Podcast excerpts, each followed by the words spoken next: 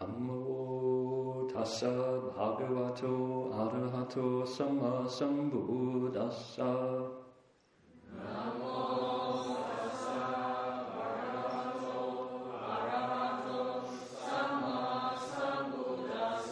Homage to the blessed, noble, and perfectly enlightened one.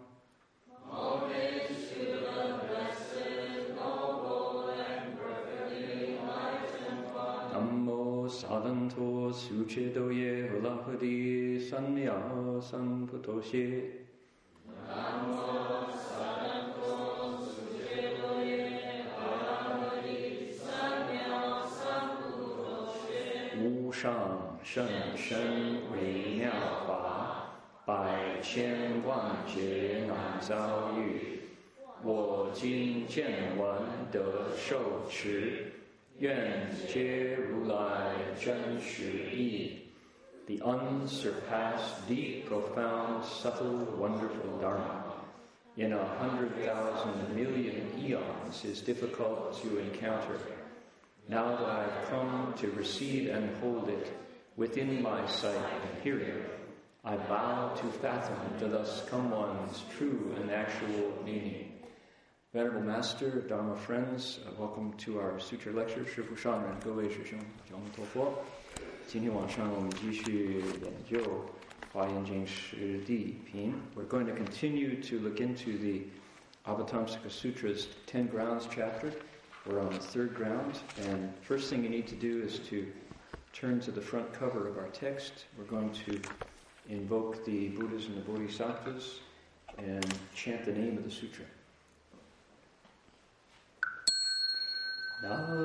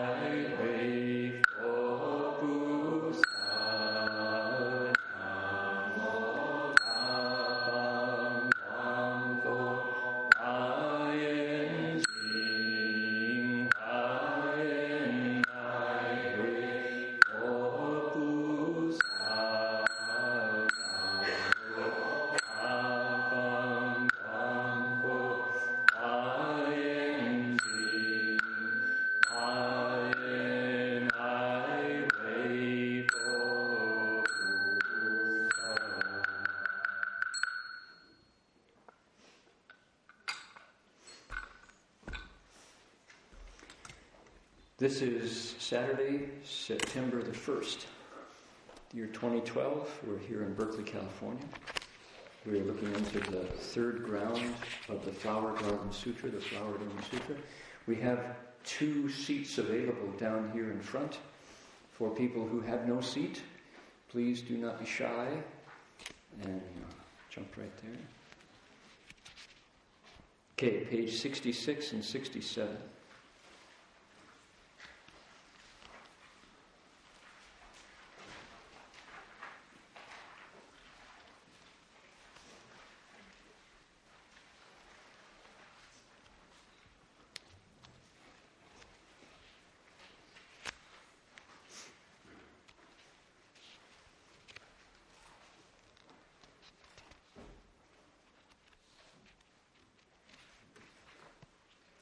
We're on the um,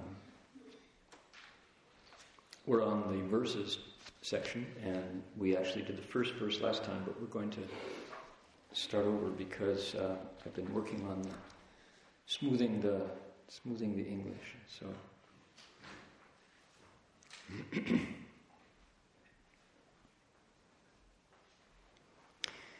We're going to recite the Chinese with a melody. We're going to chant the Chinese. So I'll, I'll give it to you and, and it should be easy to follow.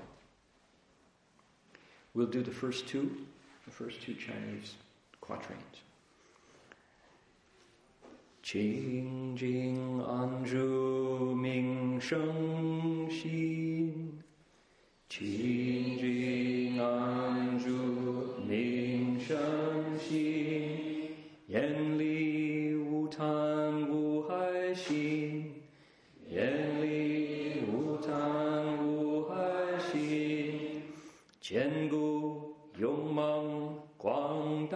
Da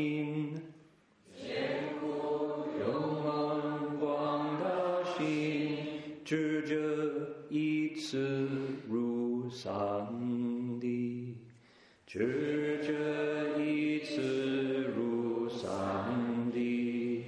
One more，菩萨如此发光的，菩萨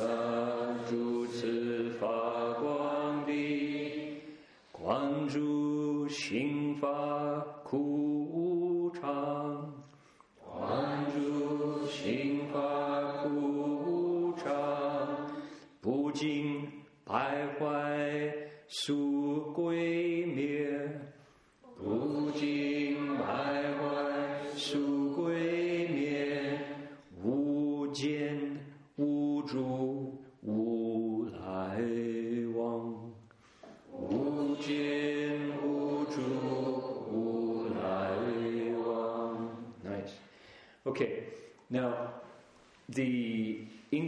different, so you don't have it in front of you. I'm going to read it to you and see if you can give it back to me just from hearing. All right? I'll do it in short bits. Here we go. Minds which are pure,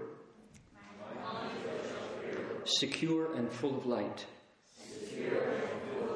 transcending minds free from greed and harm, from greed and harm. Stable, courageous minds, stable, courageous minds, minds wide open and spacious. Minds wide open and spacious. Wise ones use these to master the third ground. Wise ones use these to master the third ground. Yeah, good. One more. The bodhisattva who stays on this stage of shining light, contemplates all activity, as unsatisfying and short-lived, tarnished, coming apart, quickly over and done, neither durable nor permanent, neither coming nor going. Neither coming nor going. Okay. Here we go. This part of our text is reiterating what we studied before in the earlier part of the chapter when this Dharma was presented in, in prose, in long lines, in the text part. Now we've come to the verses, and the verses have the nature of repeating. They repeat what was presented earlier. And we get a second chance to look at the, the principles of the Dharma and review things that went by pretty quickly uh, on the, the uh, first time around. And to understand what's going on, the, the ten grounds of the sutra are a they're a piece. They're they're one teaching, although each ground is has its unique. There's don't give up. There's one more. Here we go. Uh, they they're diverse and unified at the same time. That is to say, they're all part of the instructions for a bodhisattva, how a bodhisattva should practice and live, but they come from different aspects. It's kind of what would it be like um, when you graduate from college you're, you're, you are considered a bachelor of science or a bachelor of arts or fine arts, for example. And that's a degree that's different from other degrees, but it's made up of many courses. You took lots of courses in the process of becoming a Bachelor of Arts or a Bachelor of Science, uh, etc. So the Bodhisattva is the same. These ten grounds are one particular teaching, but they contain different aspects of the Bodhisattva's path. Furthermore, they're sequential. So you go from one to two, you go from two to three, you go from three to four, and so forth. The Bodhisattva on the tenth ground is a very different person than the Bodhisattva on the first ground. He or she has been through uh, a lot of training, a lot of changes. They have mastered all kinds of new skills, uh, and they have proven themselves worthy of the test. They stood the test. So, our Bodhisattva now on the third ground knows more than the Bodhisattva on the second ground, and you draw the inference more than the Bodhisattva on the first ground. So, on the first ground, the ground of happiness, the stage of happiness, and we're using the word ground, but you could substitute the word stage just as easily. On the stage of happiness, the Bodhisattva um, reviews um, all of the cultivation that he or she has done to get to that point. And the 10 stages, the Bodhisattva is pretty well advanced on the Bodhisattva path. Some people would consider this too difficult to even explain, so they wouldn't even try. I, that's not my experience at all. I find this very approachable. So that's why we're explaining this piece of the sutra that is really big. The Avatamsaka Sutra is long, it's a long, long teaching of the Buddha.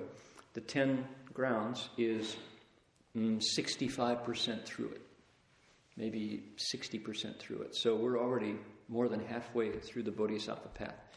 On that first ground, the ground of happiness, the Bodhisattva overcomes all fear. He or she has put fear behind him, her, which is a big thing. If you think about how we, how many things make us anxious during the day. Uh, the Bodhisattva has gone beyond fear.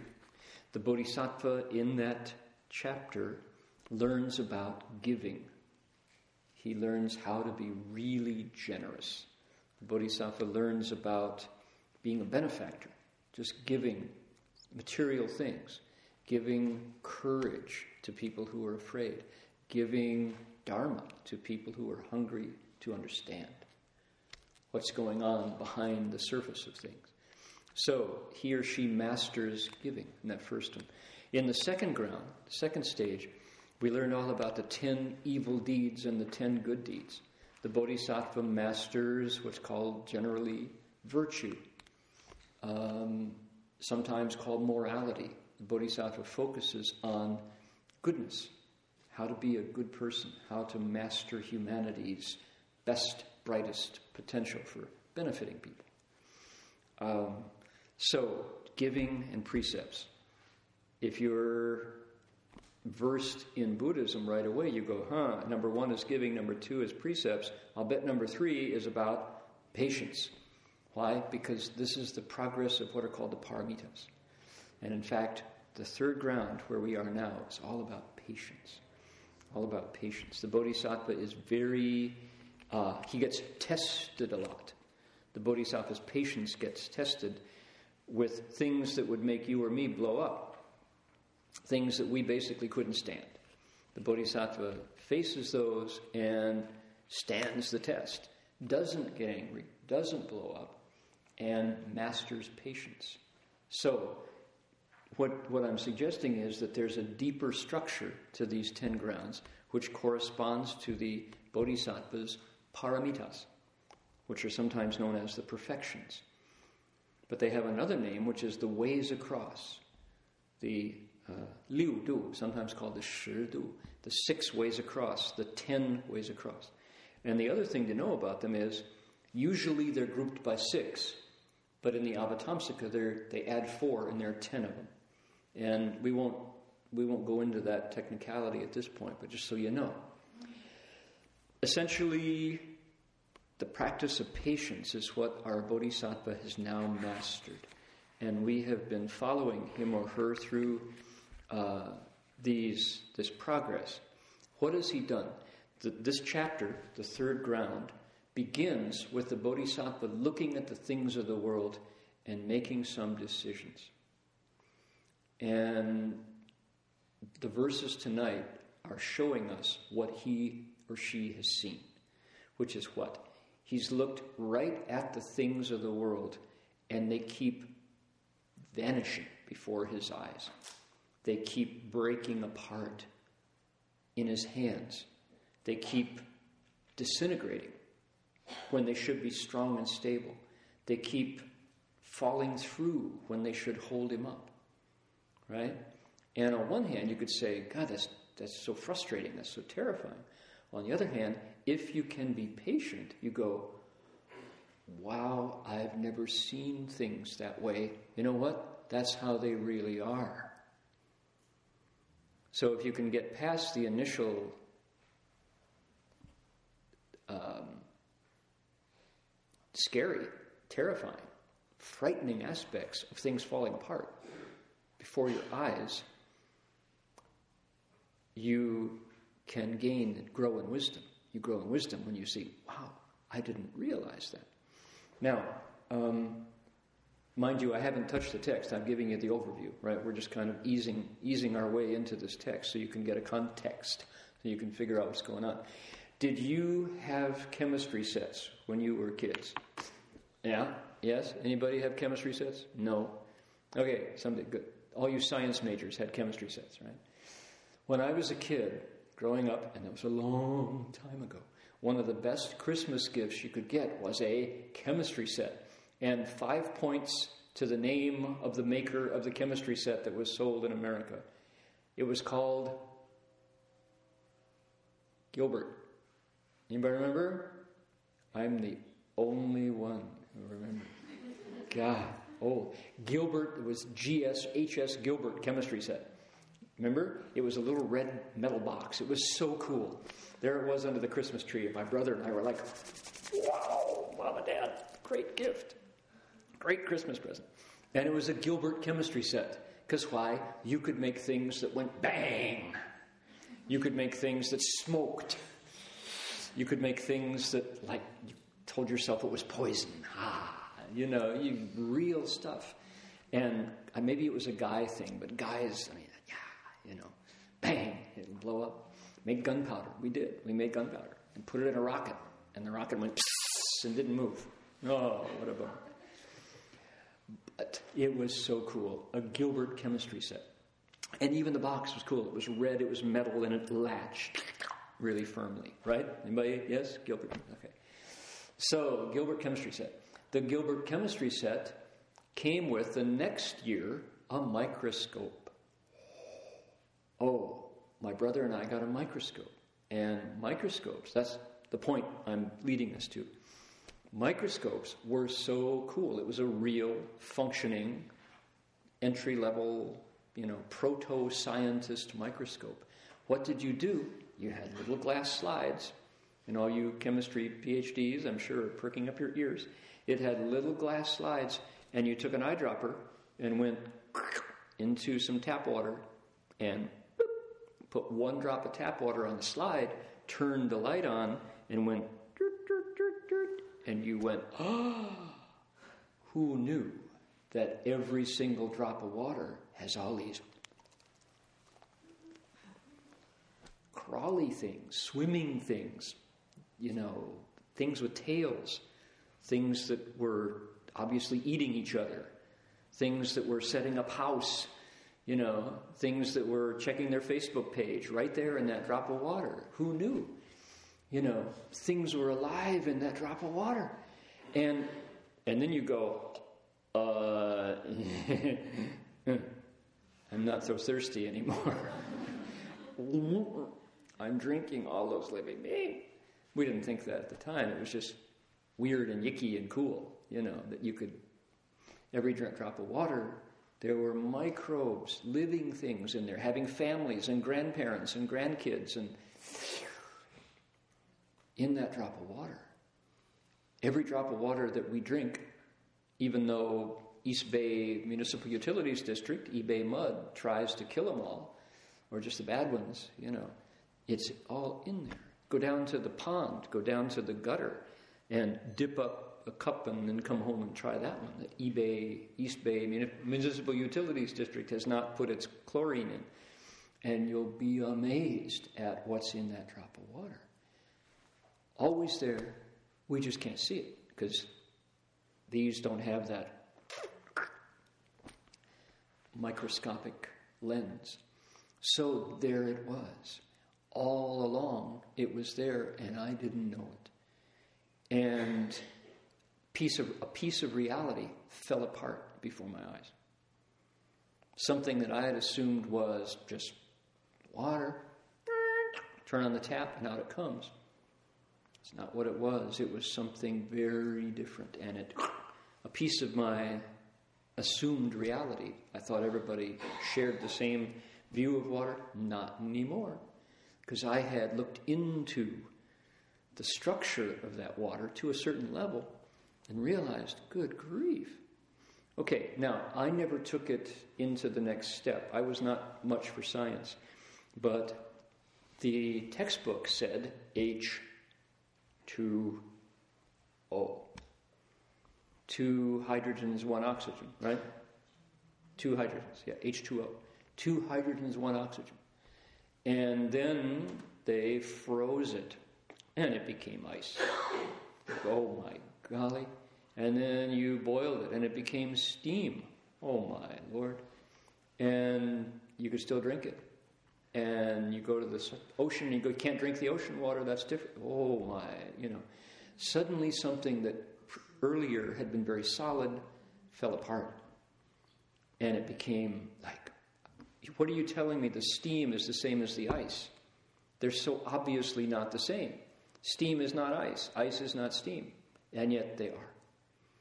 So, this is a mundane example of something that I experienced this total dynamic instability of elements. And yet, what was the host to all of these changes? The air. The air allowed the water to become steam and then congeal into water and then freeze into ice and then evaporate. Oh my golly.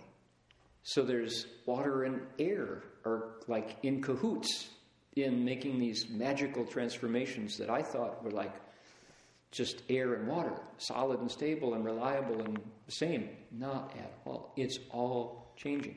Then, when I finally got to the Dharma, and the Buddha said, Earth, air, fire, and water make up this thing, talk about unstable and changing. Yeah.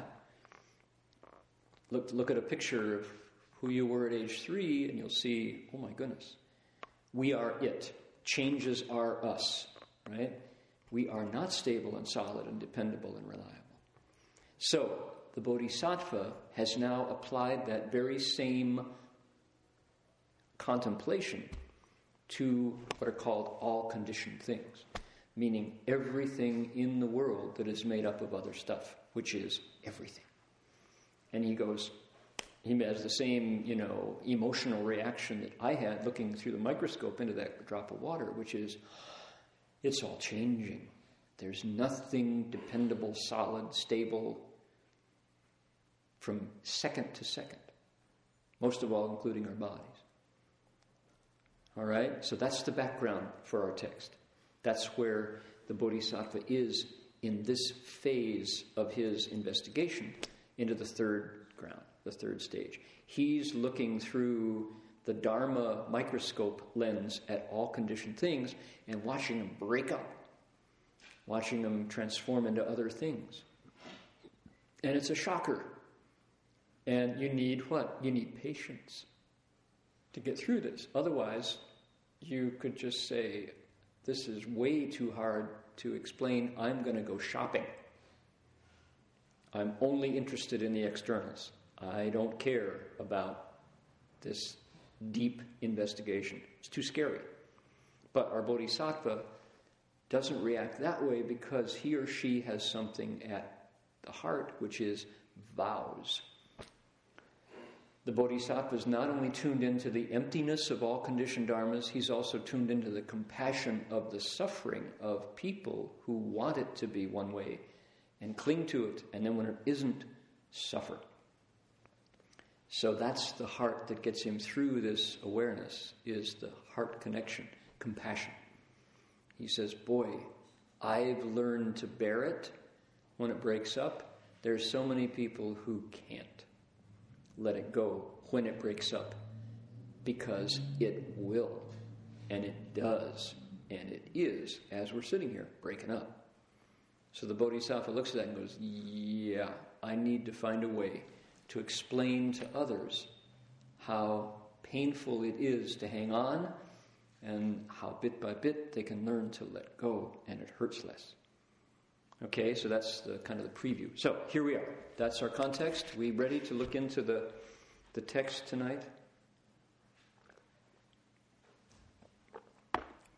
The first phrase, the first stanza, the first quatrain, a quatrain is a group of four lines, right? The first quatrain is minds which are pure, secure, and full of light, transcending minds, free from greed and harm, stable, courageous minds minds wide open and spacious, wise ones use these to master the third ground. So each of these grounds, the Bodhisattva sets up his investigation by taking on mindset. We kept the word mind here for the sake of the verse because mindset is a really unpoetic word. But in other words, each one of the grounds requires some preparation. You gotta get in the frame of mind. You have to prepare yourself because the things we're going to find out in this are really, they shake up your reality. They shake you up. They don't, you're not allowed to keep the same assumptions when you go into these grounds. There's too much going on. It's too deep. The, the, the level at which this information is touching you. So the Bodhisattva uses a what? Qingjing, Anzhu, Mingsheng three things pure, stable, and mingsheng. Flourishing in brightness is a not effective way to say full of light. Full of light. That's what English people, English speakers say. So I've massaged the English, just to let you know. That's why what you're reading on the right side of the page does not correspond to what I read. Because I'm, we've now made some, uh, we smoothed the English, all right? Just to say that much. He uses also yin li wu tan wu hai. Xin, that last word in the line is xin, a mind, a, mindset. Okay, what is it? Yen li means, it means fed up and leaving behind. The early translation was disgust, which is, that's not, disgust is not the right word to describe what the bodhisattva is feeling.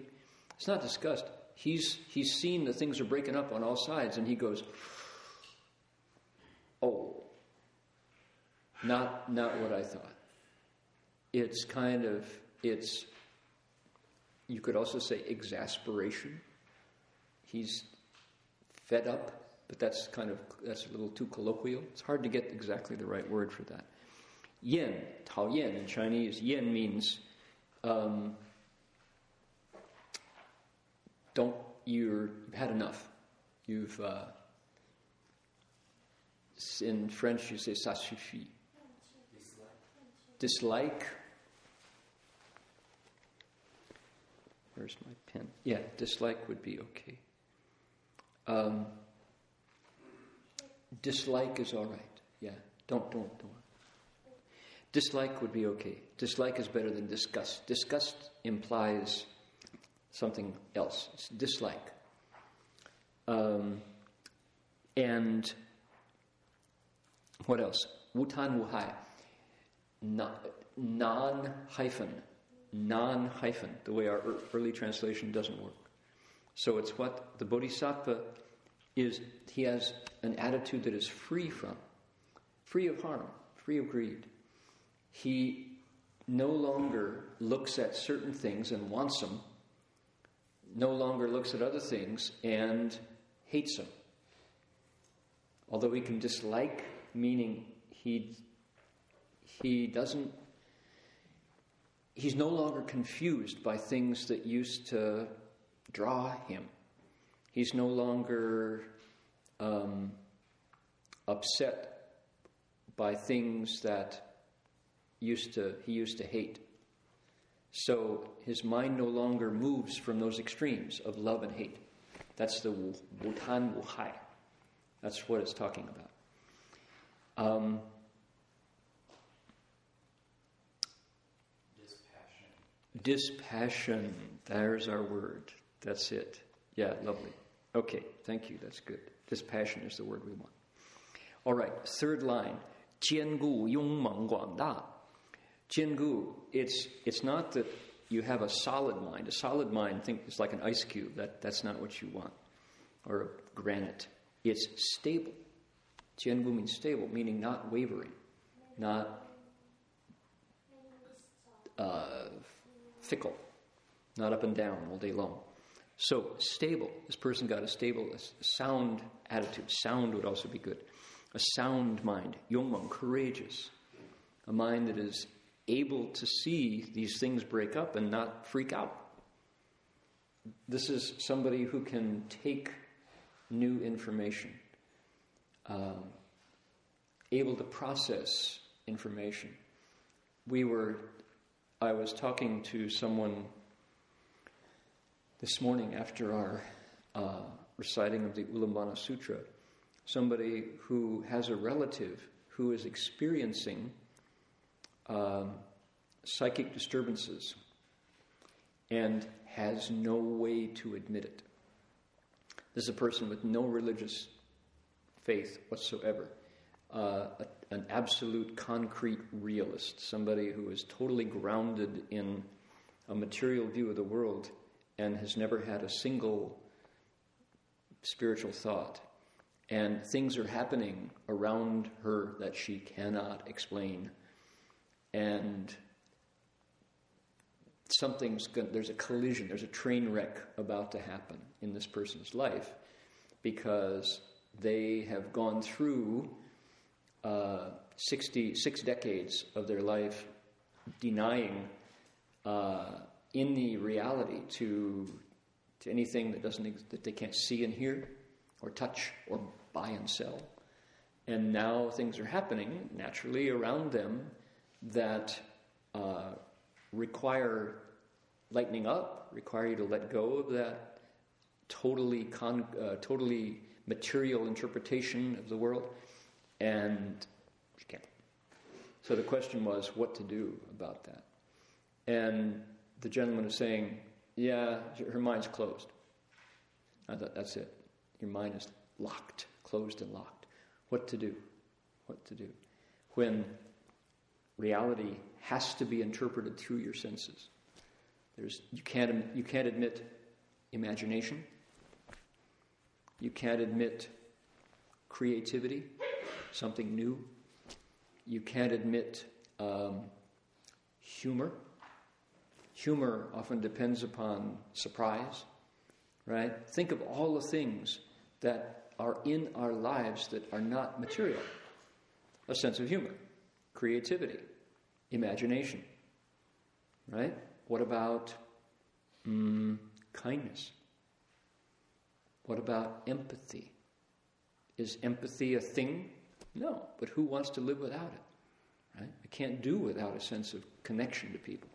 So there's a there's a what in my only psychology class in college would be called cognitive dissonance.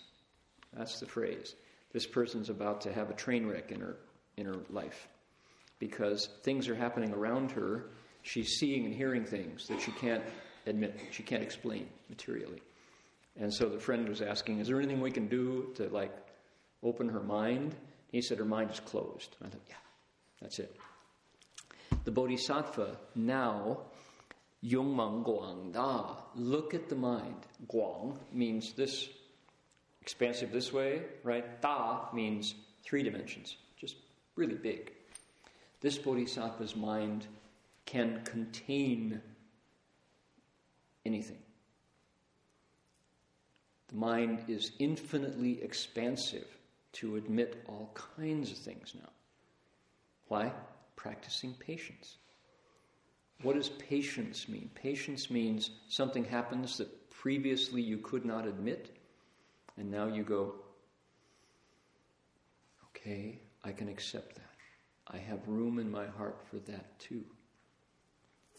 That's hard, but people did it, and people will never stop surprising me.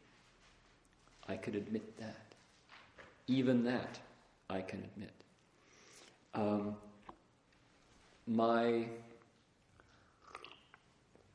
mother's older brother, bless his heart, Uncle John, was one of the very first American troops to enter the concentration camp. I don't know if it was Treblinka or Dachau. He was a courier for General Eisenhower. General Eisenhower was the Allied commander of, for the U.S. of the forces that invaded Europe uh, to finally push Hitler back. And it was 1945, and we were advancing. And when the Allied foot soldiers, with Eisenhower among them, got to the uh, western Poland, southern Poland, where a lot of the concentration camps were. They were across the border from Germany. Uh, he was among the first wave of troops that actually entered. And there were still, they didn't kill everybody. There were still the slaves that they had, the workers. There were still uh, some people whose turn hadn't come to be gassed and burned. And my uncle writes he he was interviewed about that uh, actually just about uh, about eight years ago before he passed on somebody had dug up the fact that he was among the very first group to go in and we were all like gee uncle john why didn't you ever tell us about that and he got this look on his face when i asked him that and uh, he, you could see the emotions on his face were still rolling around because what he saw as he entered the concentration camps, he could not accept. He had no room in his heart to understand how that was possible for people to do to people. And he denied it. So, what do we say? We say he was in denial. And yet, he and his uh, fellow infantrymen drove in in a jeep and got out and saw these these ghost-like human beings who had been so close to death at the hands of the, the Third Reich, the Nazis. And he could not accept it. The bodhisattva's mind is guangda, infinitely expansive. There's nothing the bodhisattva can't find room for. So he had buried that. And then finally, when I think it was the Kansas City Star, because he grew up in Kansas City, Missouri, um, they had asked him to talk about it because some somebody was doing a report about the uh, military history, the Allied advance into, into Germany at the very end of the Second World War. And they had tracked him down and they were asking him what had happened. And it was a formal interview, and he broke into tears because he couldn't. This was 1940, so 60 years later, right? Uh, he could not, he had no room in his heart for what he saw. So his answer was to deny it. And every time something touched that memory, it rose up and he just, his grief was beyond, was more than he could control. So it's interesting I brought that up tonight. I didn't expect to talk about that. But talking about something that you have no room for in your heart, the horror of that, seeing human beings reduced to 90 pound skeletons, still alive, who had witnessed what they had gone through, was more than my father, the soldier, my uncle, the soldier, the driver for General Eisenhower, uh, could, could handle. So his, his answer was to bear it, just to, to deny it. But he had seen it. So the Bodhisattva, what Guang Da Xin, the Bodhisattva can expand. Even experiences like that, he or she finds room for. And how hard would that be?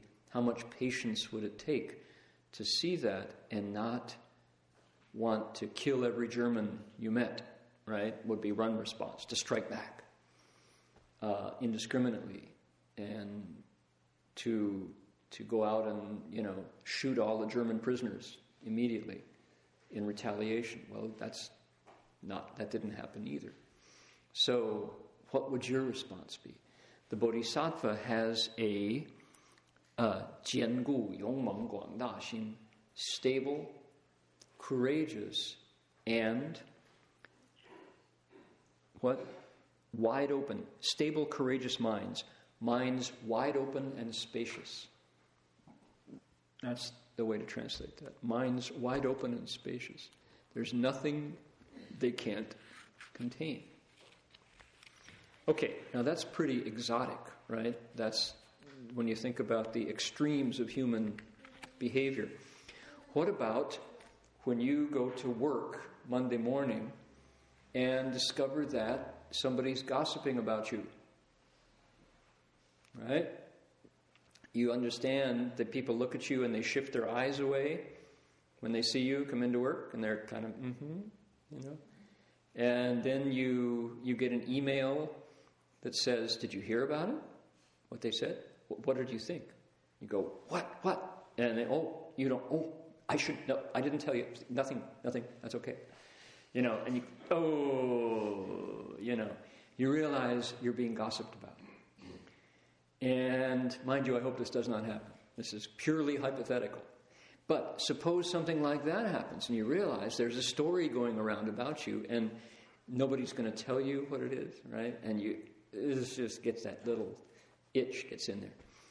Do you have room in your heart for that? Can you go, well, on one hand, I appreciate that people are concerned with me. On the other hand, you know, rumors are probably 45% true, 65% false, 55% false. You know, and that's nice. And, you know, if I pay no attention to it, it will die before tomorrow. If I pick it up and get upset by it, it will live all week. And it might even make it out onto the internet and become viral, you know. So it's like, okay, you had nothing better. Thank you for talking about me, Omi Tofo. You know, all of you who take my name in vain, may you all quickly realize Buddhahood and we'll cross each other over, you know.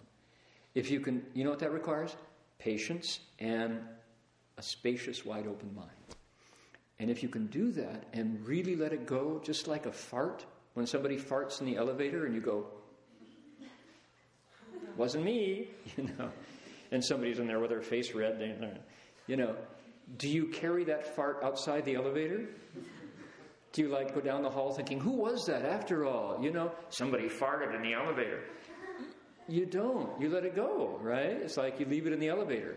Okay, when you hear that somebody gossiped about you, you leave that fart at the water cooler, in the coffee room. Let it go. And guess what?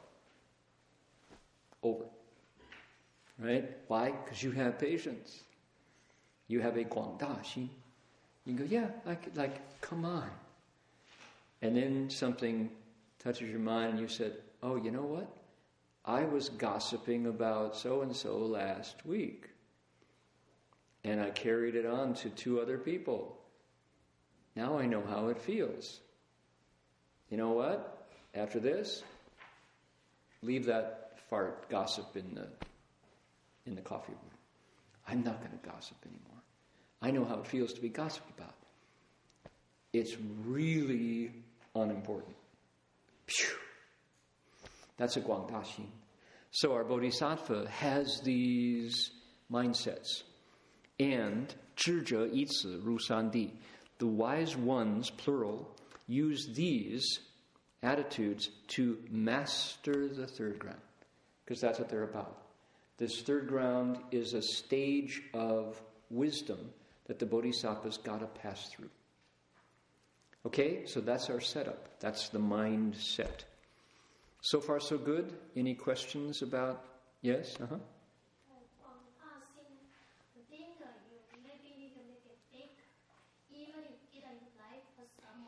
You you have to speak up. I can't quite, your voice isn't quite loud enough. Go ahead. Say again, please. Even someone shorthand you and gonna kill you, it's for some reason you need to get out of life to, um, to show someone to them, them understand something. So even if you give your life for something or somebody, so. Did anybody hear? 对不起，听听不见。Your your voice is too quiet. I can't quite hear it. Is can somebody hear? Is, is do you have, you want to say the question again simpler? Just just. Oh, 可以讲中文，可是大声一点。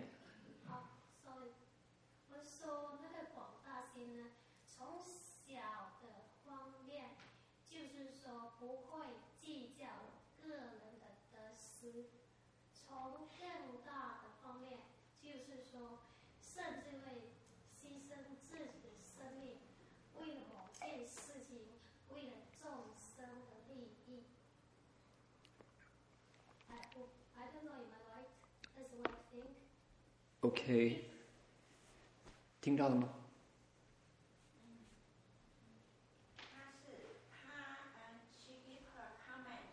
Uh huh. Right, and she wants to know if it's right or not. I, I didn't get the comment. Okay, 好。Uh huh. Okay.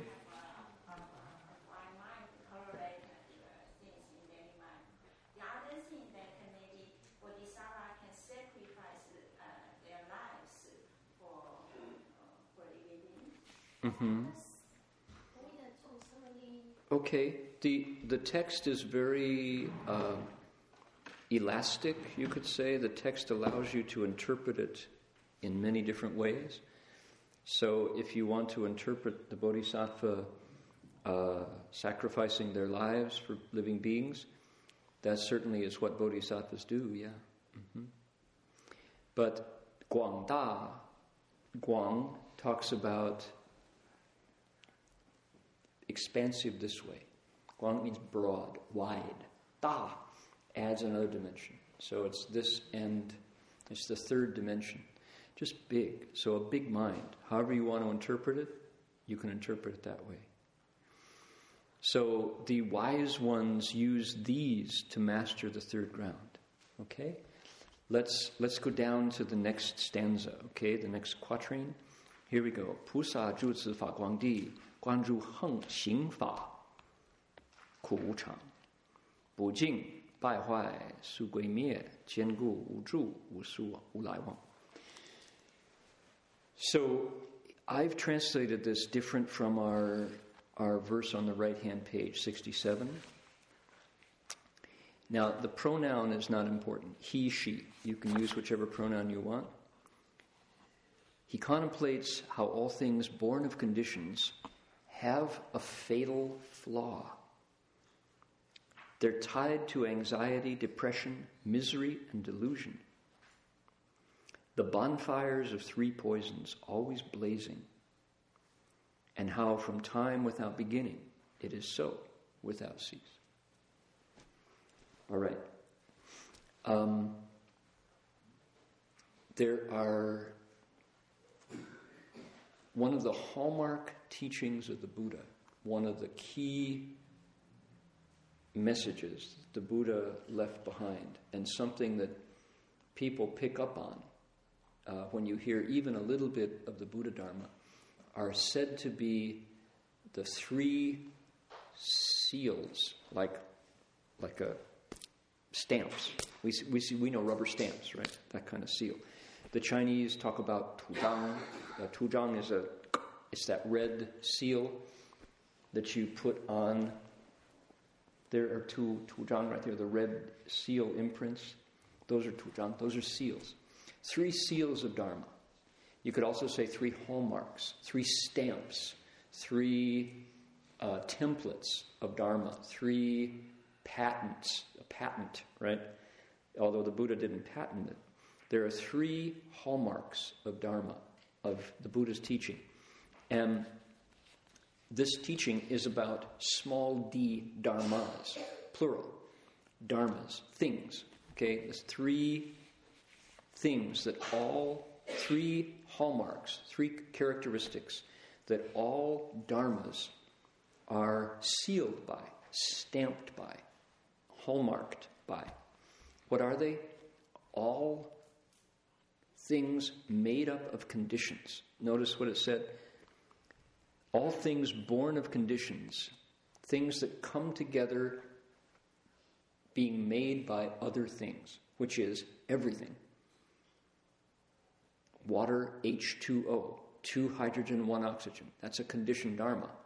Okay, all things like that have three qualities which are unique to all dharmas, which are what?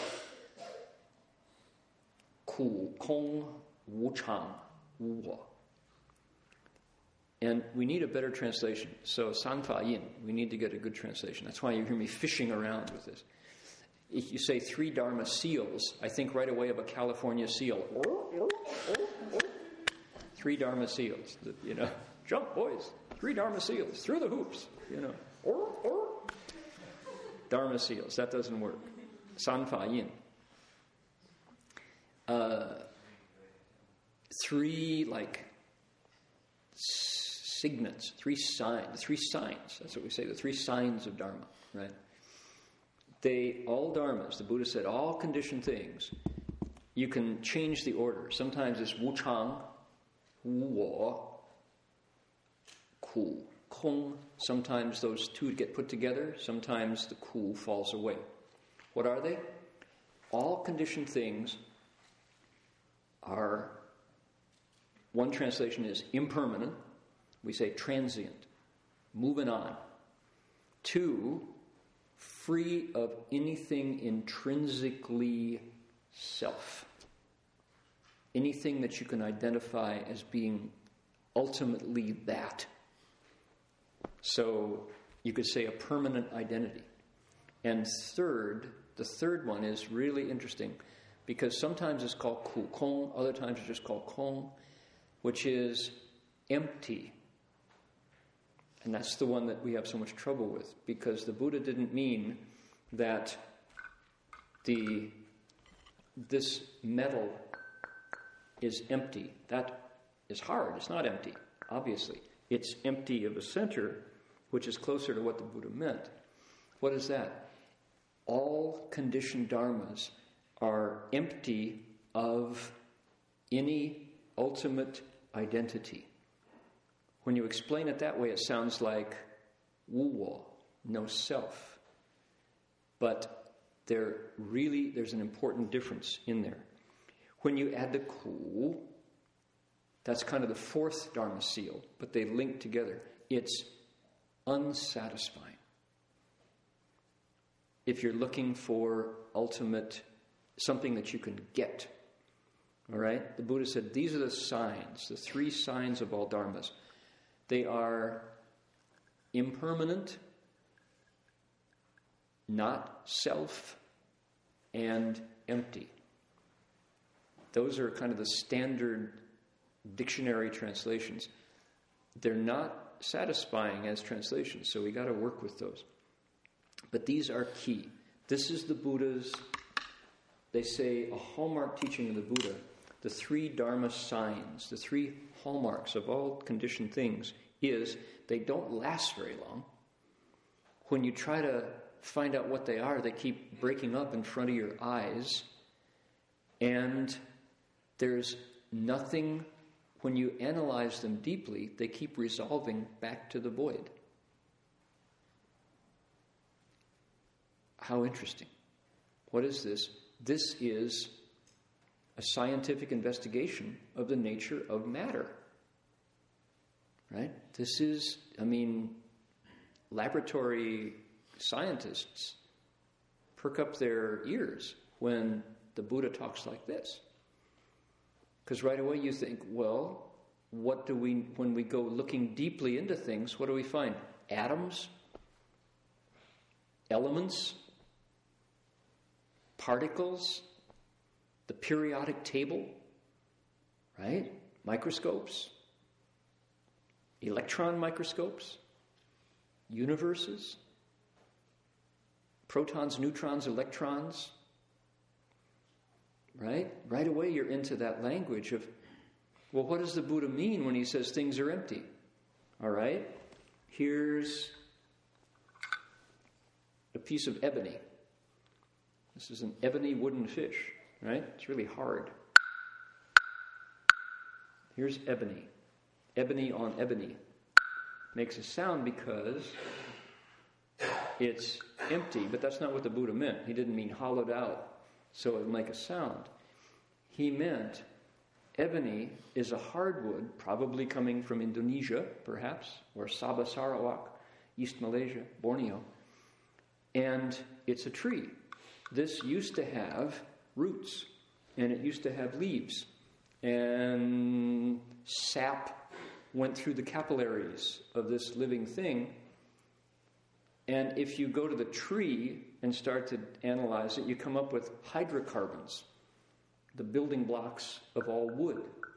This is a living organic thing that got captured at some point in its lifespan and turned into a wooden fish.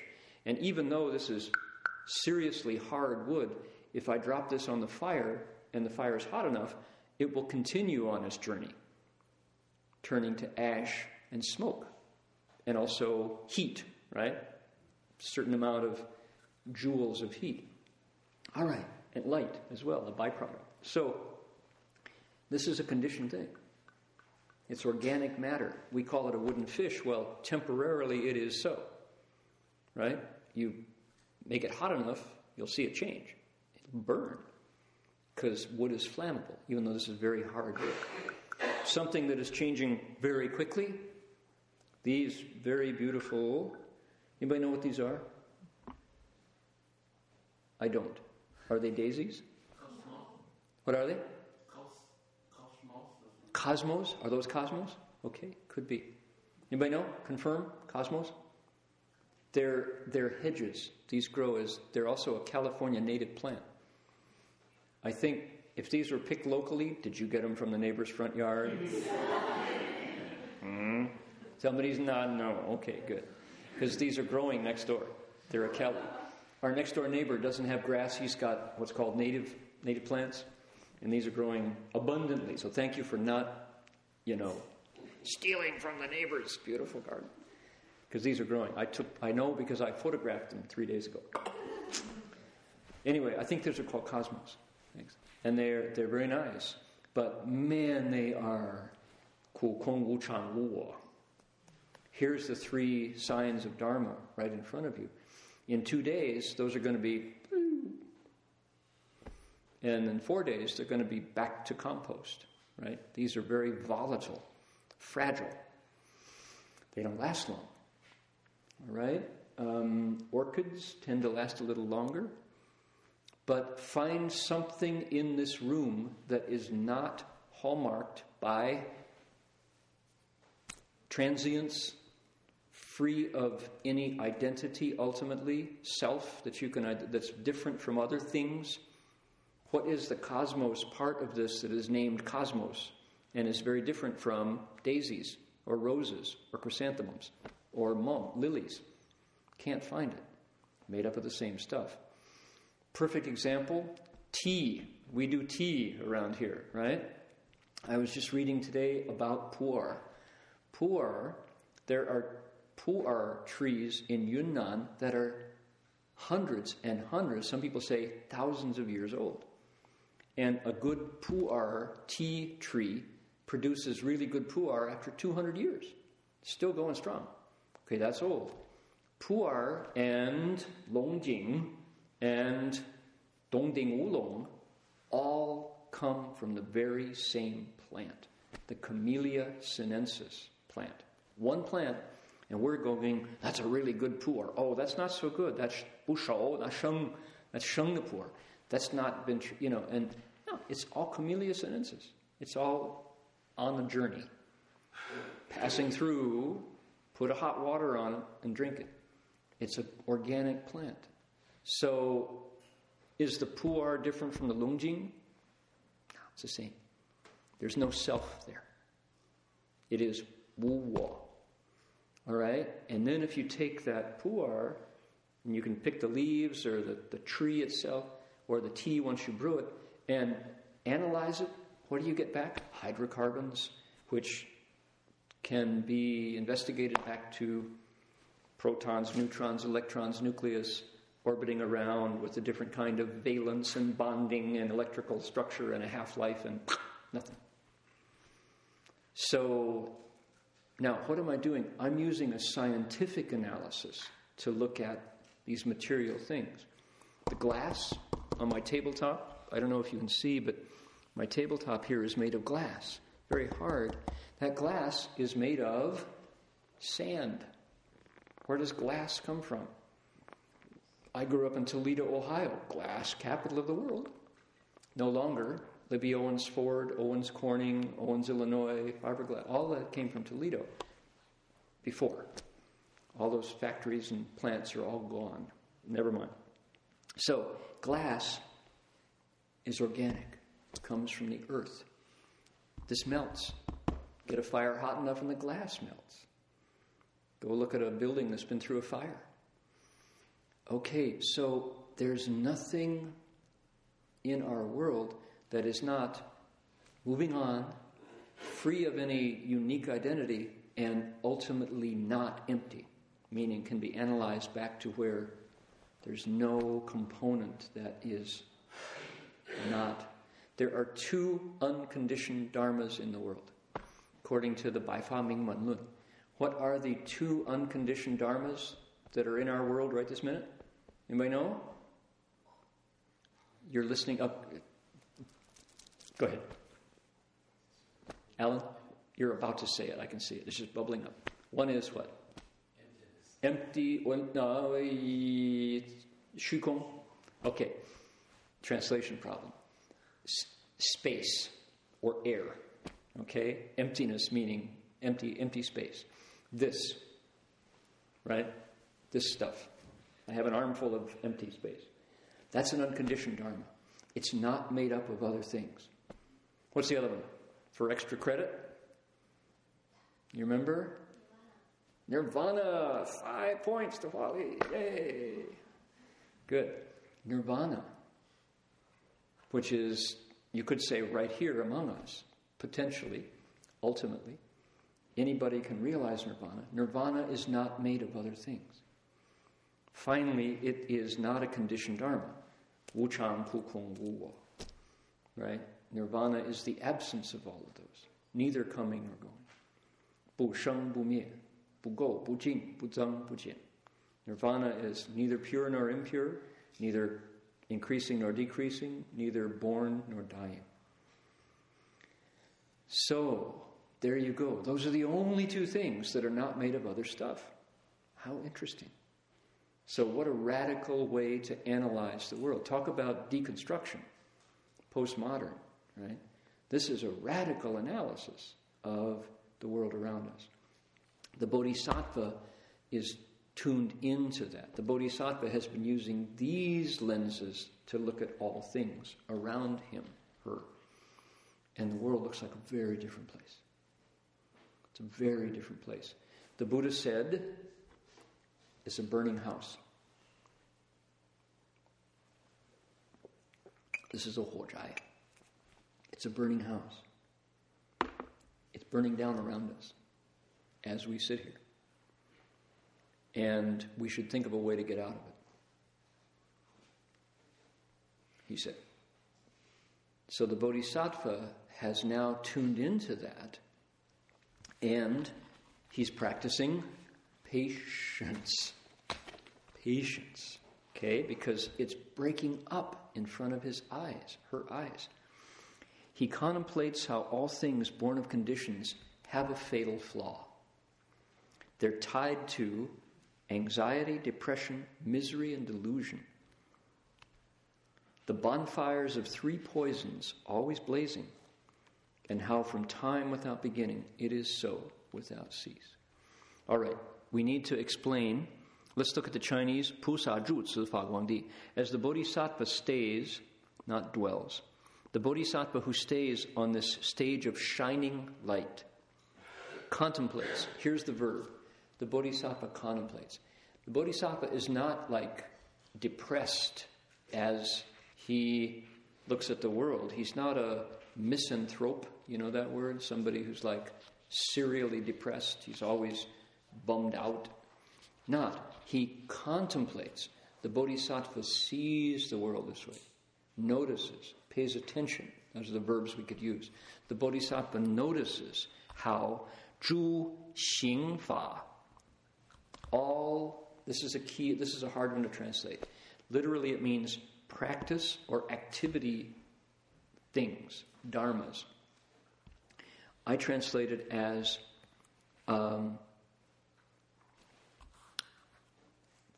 they are, let's see here, how all things born of conditions. I translate that as things.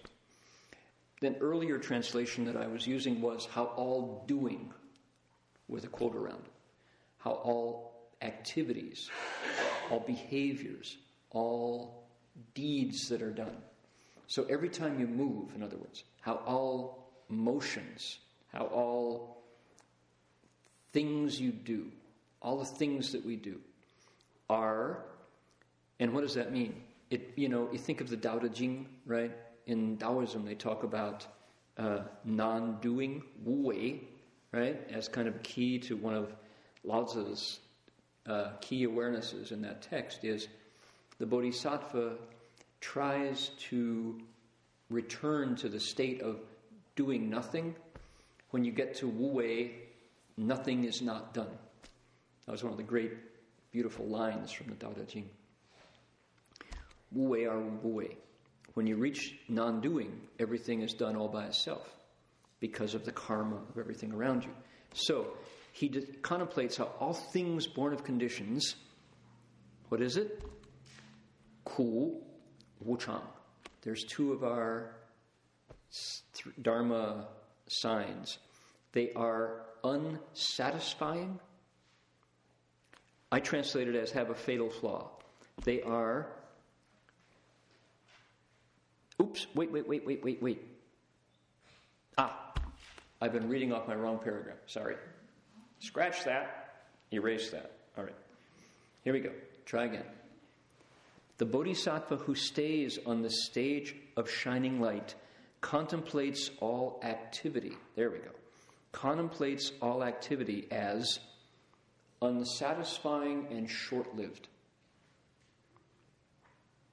All right?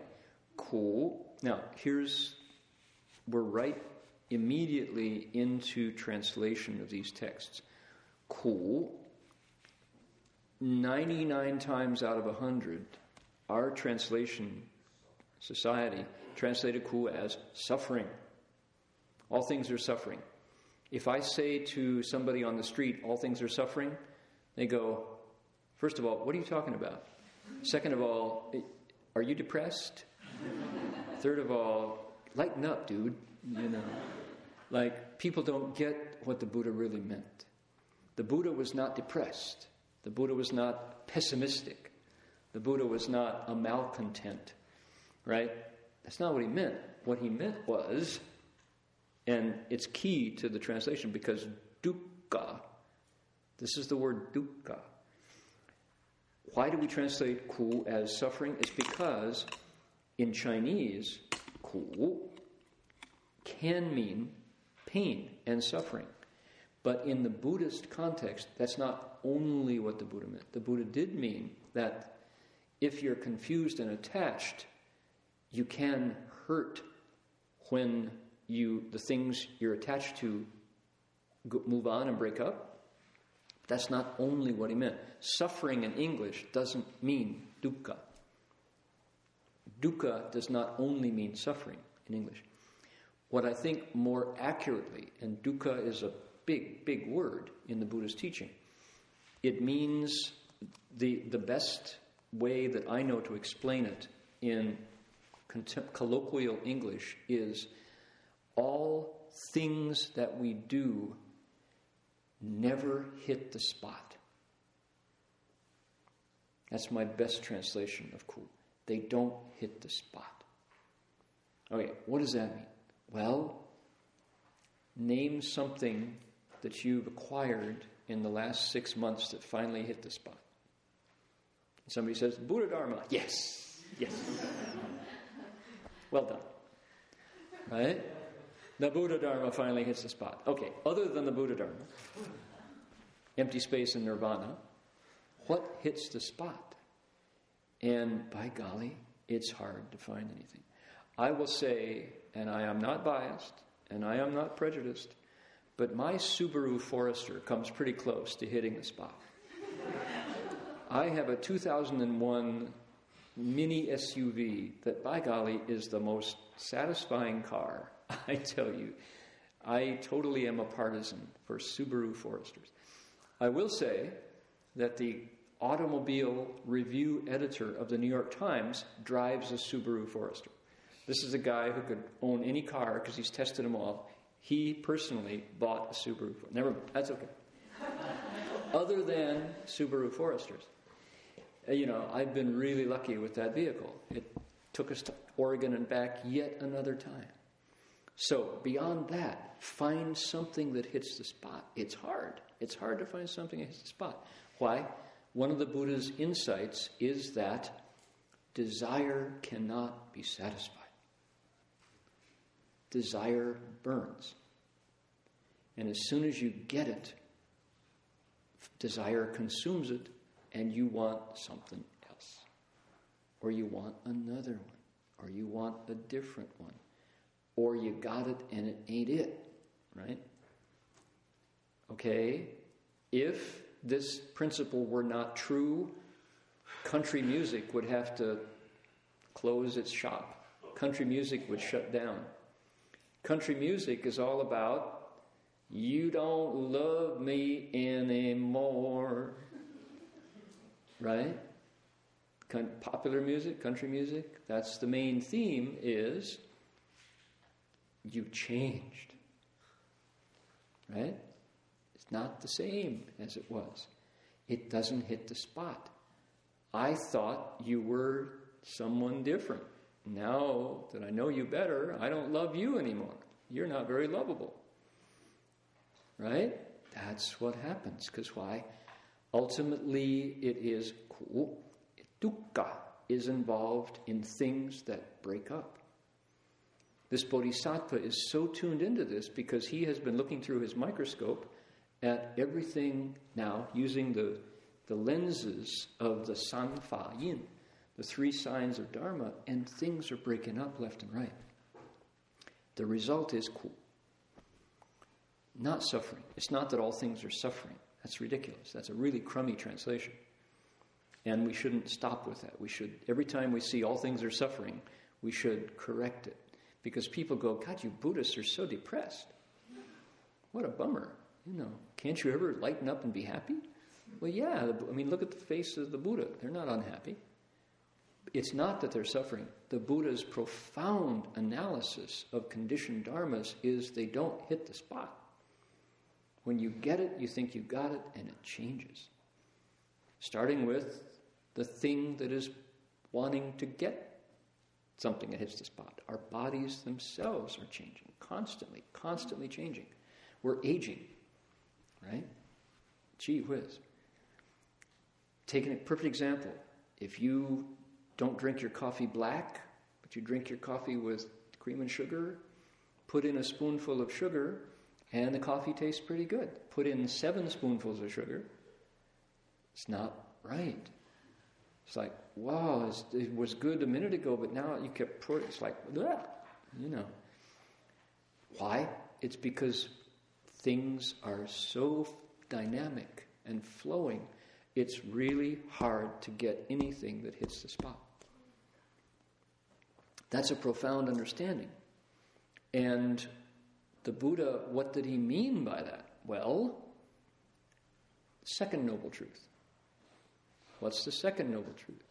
Right? Second noble truth of the accumulation. They call it ji di, right? That things that come together fall apart. So don't look for satisfaction in conditioned things because you will never find it. That's the Buddha's profound awareness. That's hard to take. Especially when you say, till death do us part, for better or for worse, in sickness and in health. Right? We need those things to stay together, especially when you sign a contract with a parts provider or with a service provider, and then they cheat on the contract. Oh, that was supposed to be solid and binding, and so let's go to court and fight it out. Oh. So the Buddha said, yes. What is it? The bodhisattva who stays in the stage of shining light contemplates all behavior as ultimately unsatisfying and short lived. Wu Chang, things move on. Another profound awareness. So, Ku and Wu Chang, unsatisfying. They don't hit the spot. So I translate it as unsatisfying. Unsatisfactory would also be okay as a translation of dukkha. They don't hit the spot. They never pay off. Conditioned dharmas never pay off. Don't bank on them. Don't put your money on conditioned dharmas unless you're betting that they will go bad. Then you're on the money. Right? If you bank on the three signs of dharma, you're that's a safe investment. Things will go bad. Things will move on. Things ultimately will be seen as free of any permanent identity and things will never satisfy. Correct. Right? If you bank on the, the not part of the equation, you got it. Unsatisfying, dissatisfying, unsatisfactory, and short lived. I pointed to the cosmos blossoms. These go pretty quickly. A couple days, they're gone Orchids a little longer. Our bodies a little longer. But tonight, tomorrow, when you shower, your body will, part of your body will wash down the drain because we don't last, right? We're falling apart in front of our in front of the mirror. Okay. What else? Move on. What else? 不净败坏速归灭. Things are tarnished. I, I don't know if that's the best word. I, I chose that pretty carefully. 不净, not pure. We don't, like we say, not pure, impure. That's a funny word in English, impure, impurity. In the Buddhist context, we know, I mean, that's a good word within the Sangha for precepts. Um, but in the world, the, Bodhi, the Bodhisattva is not saying, oh, impure, that's impure. What he means is, Bujing, pure here, means adulterated. Unadulterated would be pure the Bodhisattva says, yeah, that's, that's a turbid dharma. It's not pure. It's made up of all kinds of hydrocarbons. You could analyze it back to it's, it's an admixture. Things are component, they're not essential. That's what it means, not pristine. So, not pristine. Bai Huai means breaking up. Bob Dylan has this great song that goes, Everything is broken right? That's a really good Bob Dylan song. Everything is broken. Broken dreams, broken plates, right? Broken clocks, broken hates. He goes on, and everything is broken. You never knew that Bob Dylan was speaking Dharma, but he does regularly. Profound. Bai Huai, things are broken. They don't last. Some things go quickly or more quicker than others and su gui mie. Now that's interesting. What is it? Um, quickly over and done. Literally, su, speedy, gui, return, mie, vanish. We translate it as extinction, which is a horrible translation. Quickly heading for extinction. What do you think? Dinosaurs, immediately, right? Quickly heading for extinction. Did you realize that all conditioned things are quickly heading for extinction? Uh, are you a paleontologist? Or, that's very interesting. You know, quickly heading for extinction. Uh-huh. Species? That's right. Yeah. So, uh, we hope that the Tea Party is quickly heading for extinction. What will happen if they really do lose? Will the Tea Party stick around? They are, yeah, that's a question to be answered after November. So, quickly heading, no, uh, what do we say? Neither, um, quickly over and done. Gone. Gone. Things are gone. Um, you know what's gone quickly? Summer. Summer is really going fast. And when we're in autumn, we will not remember the summer. When winter comes, we won't remember, you know. The song goes, Try to remember. It's deep in December. It's nice to remember the fires of September that made us mellow. Well, you have to think hard in December to remember the fires of September. T- today is September 1st, everybody. We're into September. Man. Whoosh. Right? This is the year of the dragon. Year the dragon has. We're halfway through the year of the dragon. Remember when it was the year of the rabbit? Last year, right? How quickly that went. Before that was tiger. Before that was ox. I don't relate to being a cow much. Ox, I'll take. So, yeah, boom, whoosh, gone. So, so quickly. Quickly over and done. Then what else?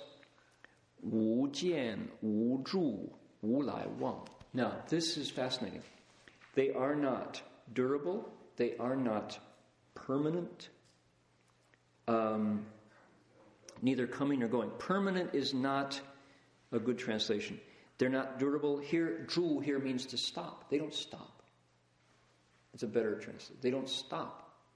To zhu is to, we say, live. Where do you live? I live here. They don't stay. They don't stop. They don't stay anywhere. Dwell, don't use dwell. Dwell is not a word people are familiar with. Things don't stop. Will I want? But that third one, they neither come nor go. What about that? That's another level, isn't it? The Bodhisattva looks at things as, wow, they, that's like, it didn't come, it didn't go. It's made by the mind. You can't find the mind. Where's that? Where do you look? Where, where is all this analysis of things happening? It's happening in the mind, right? As we look at things and see them, we can imagine how these flower blossoms wilt. Where's that happening? In the mind. Where's the mind? Can't find it. Whoa, wait a minute. It's dissolving as I sit here? This is the Buddha's description of how the Bodhisattva's mind works. How interesting. Our bodhisattva is profound. And how is this possible? Is the bodhisattva some like monster of analysis? Not. This is possible because the bodhisattva enters samadhi. The bodhisattva can make his or her mind very quiet and still and pure and concentrated. With that ability to quiet the mind and make it pure and concentrated, the Bodhisattva is observing what this present moment that we are all participating in. Why don't we see things this way? We're not still and quiet enough. But the potential for stillness and purity of samadhi is here with all of us right this minute. The Bodhisattva has done it, sat there long enough, held the precepts, and sat there and now sees things that way. How interesting. How interesting. This is not some bizarre, you know, planet Chiron broadcast from another realm. This is the Buddha saying, yes, this is the third ground. It's not the tenth ground. This is an, a young bodhisattva who has used the Dharma to transform eyes, ears, nose, tongue, body, and mind into precepts, concentration, and wisdom. Greed, anger, and delusion has flipped into precepts, concentration, and wisdom. And this is the result. This is a lab report, right? The sutra is a lab report. This is the Bodhisattva reporting from his own body and mind what's going on at the third ground. This is not fantasy or theory. This is reality from the third ground, which is available to each one of us should we decide to go there. Isn't that interesting? Okay. So we actually did one paragraph more than we did last week. And next week, I have to decide. See, here's my choices. I really like sitting here without electronic aids, but I would like to show the new translation that I'm working on. I'd like to share it with everybody instead of having one printed one here and one new one here. One answer would be to drop the screen and sit here with the computer so you would be looking at what I've done over my head. So the screen would stop there and you'd be looking. But that would require the lights to go down, the projector to be going on, and you'd have to shift your attention from that to me, from that to me. And that's not, you know, we've been discussing the technology of the details of how to do that. Um, another way would be to print out lots of new copies and hand them to you, but that's going to um, waste a lot of paper. So we're thinking on how that will work. Simple is good. So maybe if I just read it to you. Then, when we finish the last few pages, we're going to move on to the fourth ground. And ideally, we will have worked on it beforehand. So I'll, I'll be giving our, our layout uh, volunteers better text. This, isn't, this is a translation done in the 80s, and we have, we've moved on and improved since then. Okay, pretty exciting stuff as we look at through the Bodhisattva's lenses at the world around him. And what does, what does the Bodhisattva on the third ground see? So that's where we are. All right, uh, let's transfer the merit. And I have a lot of information to share with everybody and also a new song.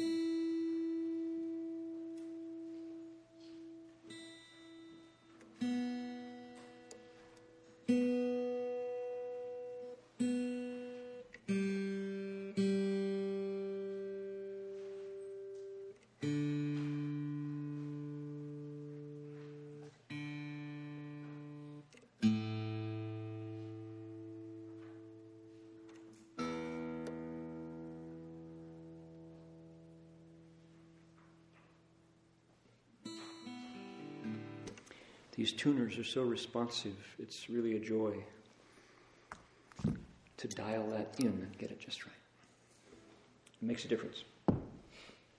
So, the dedication of merit is found in two places. One is if you have the songbook in front of you, please turn to the last page in the songbook. If you have this um, chanting sheet, it's also on the chanting sheet.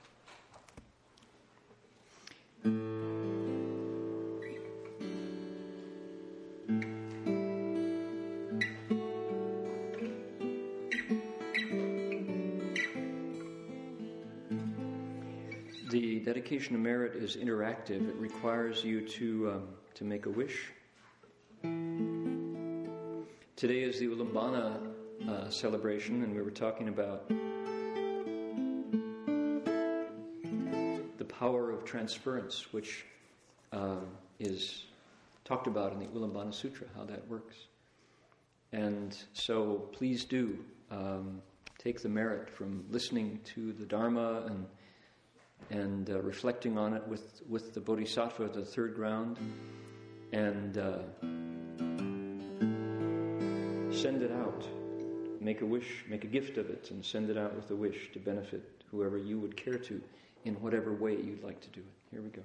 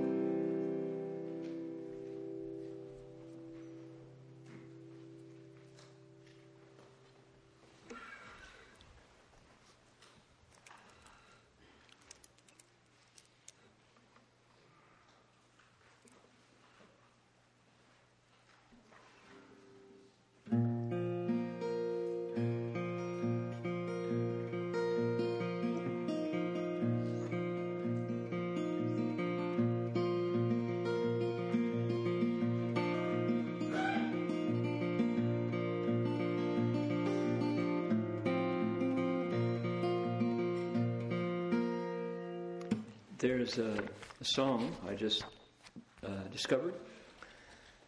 Um, Marty told me that um, his grandmother, uh, a good Irish, Wisconsin grandma, uh, who lived on the farm, farm in Wisconsin, used to scrub the floor and sing this song. She sang it loudly and did it enough that impressed him as a kid. And he uh, always associates, he, he loved this song because he associates uh, his grandmother, who was a really good grandma and loved her grandkids, with this song and with, with feeling at home and on the farm. And it's called the October Song. It's nothing to do with October, except there's a, some uh, references to golden leaves on the ground.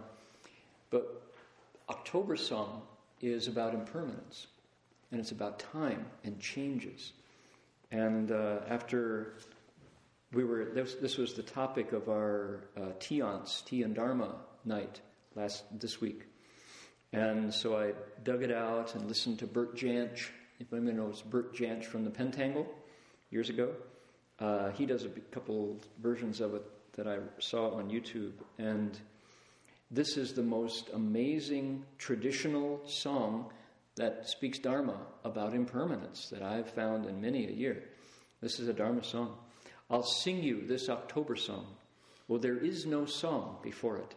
The words and tune are none of my own, for my joys and sorrows bore it. Beside the sea, the brambly briars, in the still of evening, birds fly out behind the sun, and with them I'll be leaving. The fallen leaves that jewel the ground, they know the art of dying, and leave with joy their glad gold hearts in the scarlet shadows lying. Very pretty imagery, right?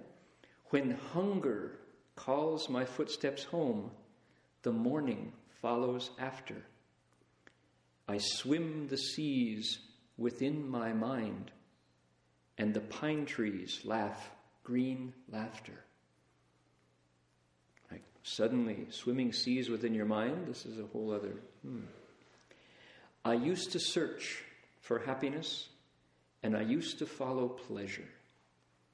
But I found a door behind my mind, and that's the greatest treasure. What? Like, oh? For rulers like to lay down laws, and rebels like to break them. And the poor priests like to walk in chains, and God likes to forsake them. Never mind the monks. No, no, no, no. Last line. I met a man whose name was Time, and he said, I must be going. But just how long that was, I have no way of knowing. Sometimes I want to murder time. Sometimes when my heart's aching. But mostly I just stroll along the path that he is taking.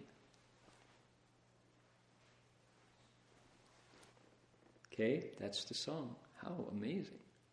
Talking about impermanence and how living beings, that's us, just mostly go with it, right?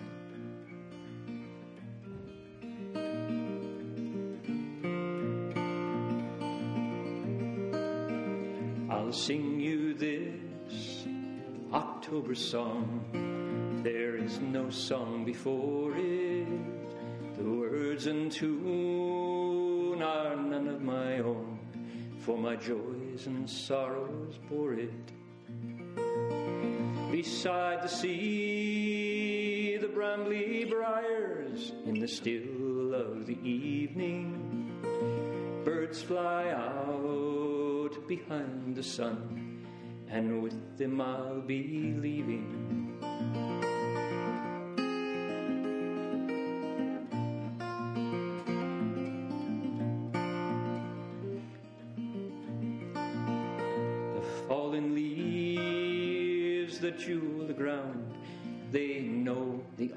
Of dying and leave with joy their glad gold hearts in the scarlet shadows lying.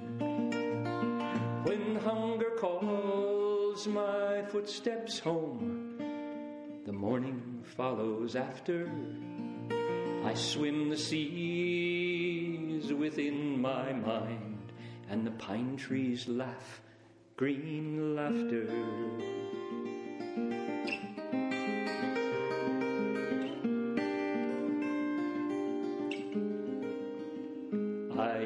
To search for happiness, and I used to follow pleasure, but I found a door behind my mind, and that's the greatest treasure.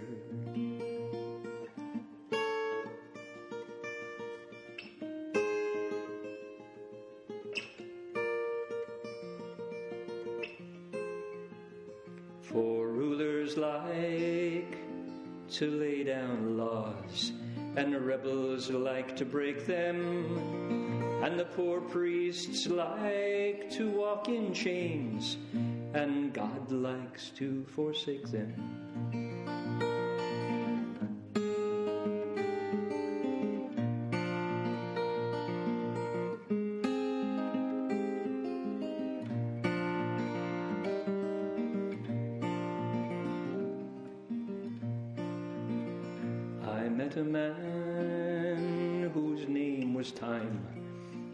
Said, I must be going. But just how long that was, I have no way of knowing. Sometimes I want to murder time, sometimes when my heart's aching, but mostly I just stroll along the path that he is taking.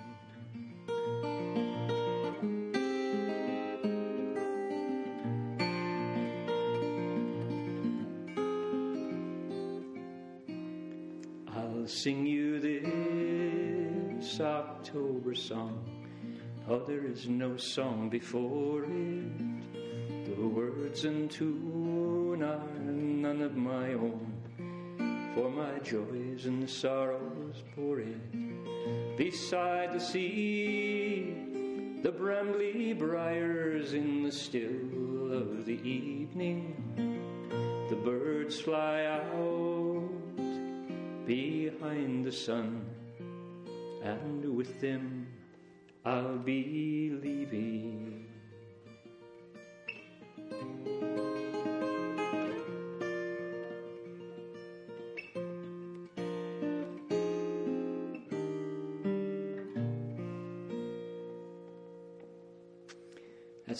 Song, and the uh, the Incredible String Band recorded that.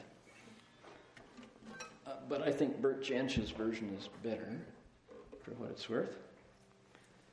And I brought an expert in Irish songs to share with you his insights. So, what would you like to tell us about that? Well, the line that I like the best is the one that says, I met a man. I met a man whose name was Time. You do, you like that best? Yeah.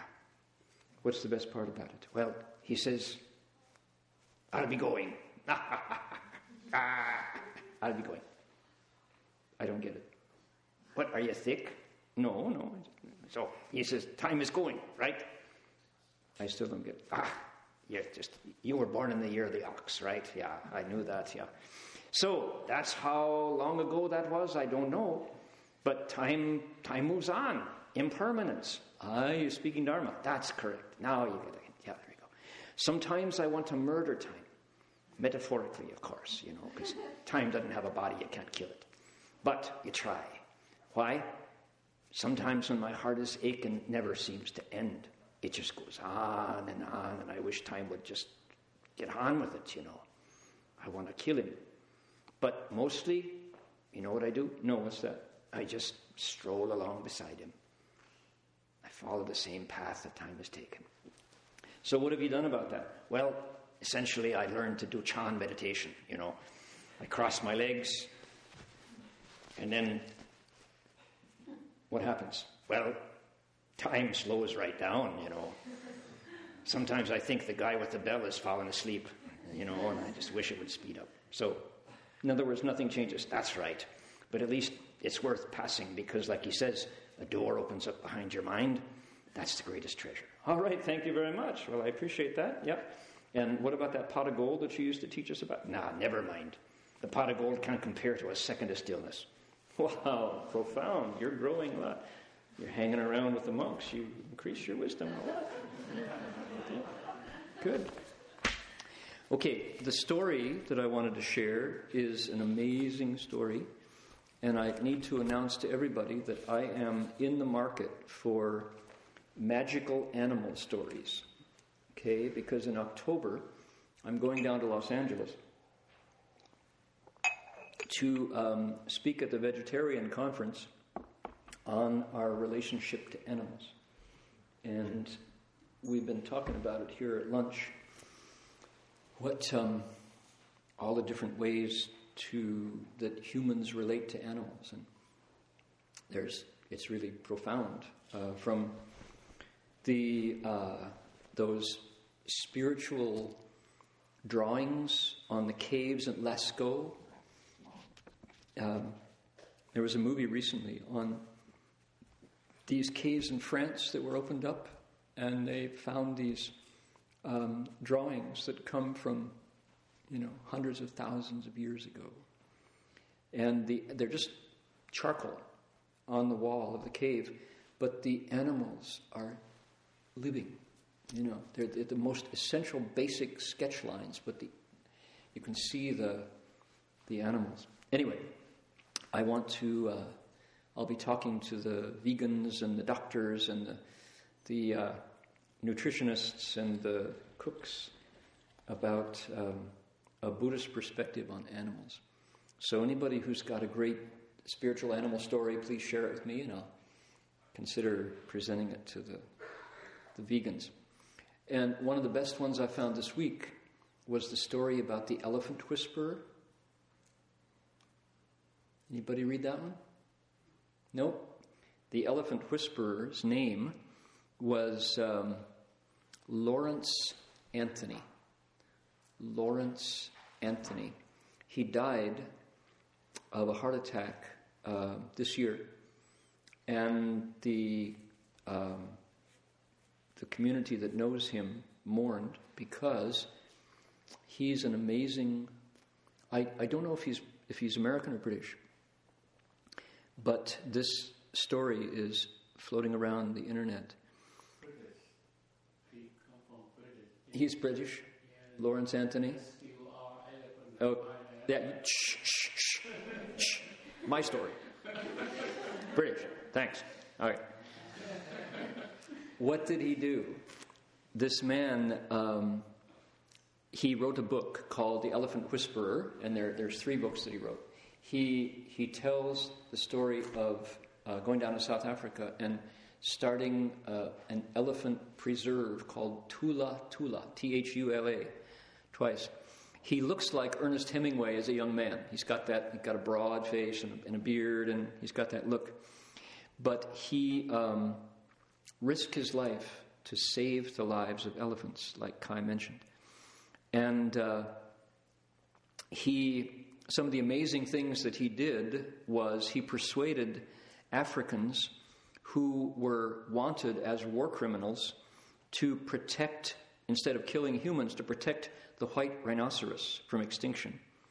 He taught African tribes to set up game reserves, and he um, rushed into Baghdad at the beginning of shock and awe when George W. Bush voluntarily destroyed Baghdad and saved the animals in the Baghdad zoo. The poor animals. Wherever there's a war, the animals in the local zoo are totally helpless. Well, Lawrence Anthony went in and saved the Iraq, the Baghdad zoo animals out and saved their lives. Um, in 1999, he set up a 5,000 acre game reserve for elephants down in South Africa. And uh, someone heard about that and said, I have nine rogue elephants that are destroying uh, everywhere they go. We're going to shoot them dead because we can't tame them. So Lawrence Anthony said, Okay, send them to me. And they came. One was the, the matriarch who ruled the tribe. Um, he named, he gave her the name Nana. These elephants, nine of them, were storming all over KwaZulu Natal, destroying everything. Well, he brought them there. They came in a truck, and he put them behind electrified fence and said to them, the elephants, Nana was the one who came right up front. He said, Please stay with me because I will save you if you will stay here. And she was raging because she had been put in a truck and trucked to his reserve. And he only had this strand of electrified barbed wire between him and this rogue elephant matriarch staring down at him. And he, he said, and she had her child beside him, her baby elephant. And she wasn't the worst threat because there was one young male who was charging him and stopping right before the fence and just kind of gnashing, trying to get at him. And because this guy, Anthony, had seen a few elephants before and he knew about their socialization, he asked the trucker who had given him the elephants, captured them, Who is this? It was a young male whose mother and sister had been shot before his eyes. He was protecting the other nine elephants, as any young male would. So he identified immediately who was who in these nine elephants. And he, you know, there they were in the, uh, in the enclosure, and he knew that the, the Nana, the, the matriarch, was famous for getting out of anything they'd put her behind. She was an uh, escape artist, and as soon as she went through, all the other eight would follow her. So he got a frantic phone call that night, and they said, "Come down because they're running. They're gonna they're gonna go." And he came down in the dark, stood face to face with Nana, and said to her, if you stay with me, I will protect you. You will live. If you leave this enclosure, you're dead because they're going to shoot you. And behind him, the villagers showed up with their high-powered guns, and they said, "You let these elephants out here, and we're going to kill them because they, you know, they're going to tear us up." And so he said, Nana looked at him, and he just he looked at her and he just talked to her from his heart. Said, "You, you know, you, you can't go. You got to stay. I'll protect you." And she blinked and turned and walked away from the fence, and the other elephants followed her. So he made it through the night, and he realized that in order to, to tame them, he had to live with them. So he moved out of his house and moved into the enclosure with them and lived with them and stayed with the elephants. So bit by bit, they socialized because of his profound depth of character. He communicated with the elephants. They agreed to stay. Okay, what happened? Well, time passed. Um, let's see. Instead of trying to break the fence down, she just stood there. She put her trunk through the fence towards me. I knew she wanted to touch me. That was the turning point. So he taught them to stay in the 5,000 acres that he had set aside um, he wrote the book called The Elephant Whisperer My Life with the Herd in the African Wild. Um, they became so close to the elephants, occasionally the elephants would set up camp in his living room and he would push them out. When Nana gave birth again, the, the matriarch gave birth, first thing she did was bring her baby to show him. Here's, here's my, you know, my new child and he honored that. And then he had a granddaughter, and he brought the granddaughter to show Nana, and she like put her trunk on it, and you know, sniffed it, and you know. So uh, this year, he died of a heart attack suddenly, and as if out of nowhere, two separate herds of 20 elephants arrived at his doorstep led by two matriarchs. Separate wild herds walked 12 miles without being told to mourn his death. The family and others who photographed the elephants making their way to the house, and I've seen the pictures online, this file of 20 elephants, two lines, were amazed at the sight of the elephants, not only because they somehow knew that he had just died, but because they remembered a route that they hadn't walked for a year to get there. The most amazing aspect of the funeral cortege was its demeanor. As soon as Anthony died, the elephants had begun a slow and solemn single file procession from their wild habitat to his home. They paid their respects for two days and two nights and then turned around and slowly in single file walked back. The family says that they have returned several times since to share their grief over the loss of their beloved friend. So, several questions arise. How did the herd 12 miles away know that Lawrence Anthony had died? So, a great deal of information beyond the senses is out there to be learned. And elephants certainly are tuned in to that reality and also that they honor friendship. The man who had saved their lives, they came back to, to send off. And there seems to be no doubt that's what they were doing because they hadn't seen him for a year. And he died, and they came the next day. Two different groups, 20 of them, slowly in single file. And they spent two days just, you know, honoring, and then turned around and walked away. Like, okay. There you go. What's going on here? Who were those masked elephants, right? Who was that masked man? So, anybody who has fine stories about spiritual animals or relationships, please send them my way and I'll consider relating them into my report to the, the vegans down at vegsource.com. All right, announcements, lots of them. Tomorrow, Gold Sage, Sutra Golden Light, a translation assembly. Anybody who would like to go is welcome. Gold Sage Monastery is on Clayton Road down in San Jose, and uh, you're welcome to, to come and take part and listen to the, uh, the translation that goes on there, take part in it. 9 o'clock to 11 o'clock at Gold Sage. Um, no further requirements. You don't have to, you know, be, you don't have to know more than one language. Uh, you're welcome to join. Two is Thursday night. We are beginning our Chan meditation roundtable.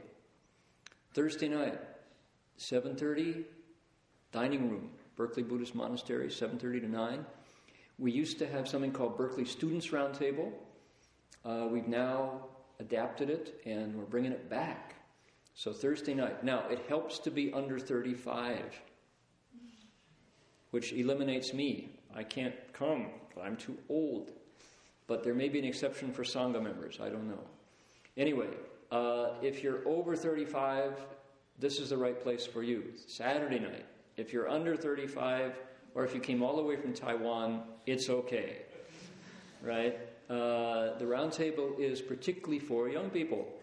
Not that we're going to throw you out if you're old, but um, you get to sit in the back if you're old. Okay, over 30. What is old? Over 35 is old. Um, what we do is we meditate. I know, if you're 36, tough. Sorry, too old. Man, wu chang, ku kong, wu wo, right? Life is tough. Um, come Wednesday night for Stephen's class. Come Friday night for Marty's class. That's all ages welcome. We sit for half an hour, then we talk about whatever's going on. It's if you've been to Tiants, tea and Dharma nights is similar to that without the tea. However, there will be snacks. So we accept all offerings of yummy crunchies that are vegan or vegetarian, that is. So 7:30 to 9, 7:30 to, to 8 we sit, 8 to 9 we talk, uh, 9 on we munch on crunchies, whatever that whatever you bring. Um, so that's students roundtable, Chan roundtable, Chan meditation roundtable. Okay, starting, we'll do it every other week, twice a month. And if you have uh, young people at Cal or Stanford or State or Diablo Valley or Foothill or Contra Costa College, please let them know. We're recruiting from all the different schools. High school seniors who want to come, please bring them. Not too young, right? 10, 10 year olds, unless they're extraordinary, you know. Uh, probably so. Griffin, you have to grow up a little long. A couple more years, we'll bring you here. Saturday night is your time. Yeah, uh, he hit the floor. Saturday night, this is the time for Griffin. Yeah, but the Thursday roundtable is for students, particularly, and young adults. Okay, otherwise, our weekly schedule is now officially in session. Monday, Tuesday, Wednesday, Thursday, Friday. We'll all have events. Marty's Thursday translation group will continue at IWR across the street. Um, so the roundtable will be here. The Thursday night Spirit Rock group will be in this room. We'll be in the back. Okay, it's in the dining room. This is the roundtable. Uh, otherwise, what else do we have to announce? Yes, tomorrow. Uh, starting at 7.30 is the uh, day-long Buddha recitation. Um, reciting the Buddha's name according to the method of Dongjing, uh, of uh, Donglin Si in China. It's a diff- slightly different way of reciting the Buddha's name. It works for long term reciting because you inhale one, one name, exhale one name. Inhale one name, exhale. You can keep that going for hours and hours. If you try to do the Namo Mitofo, Namo Mitofo for hours and hours, you get hoarse. You lose your chi. So it's a, uh, it's a very effective. There are people who use this method for 24 hours and feel energized at the end and, and uh, aerated. It's very uh, aerobically sound. So uh, that's tomorrow at 7:30, and it's done in silence. There will be lunch, and it ends at five. You can come for part of it. You don't have to come for the whole thing, but to get the real benefit, come for the whole thing. That's tomorrow. Um, what else? What other announcements do we have? Okay. Um, see you next week to continue with our third ground investigation into the uh, three signs of dharmas.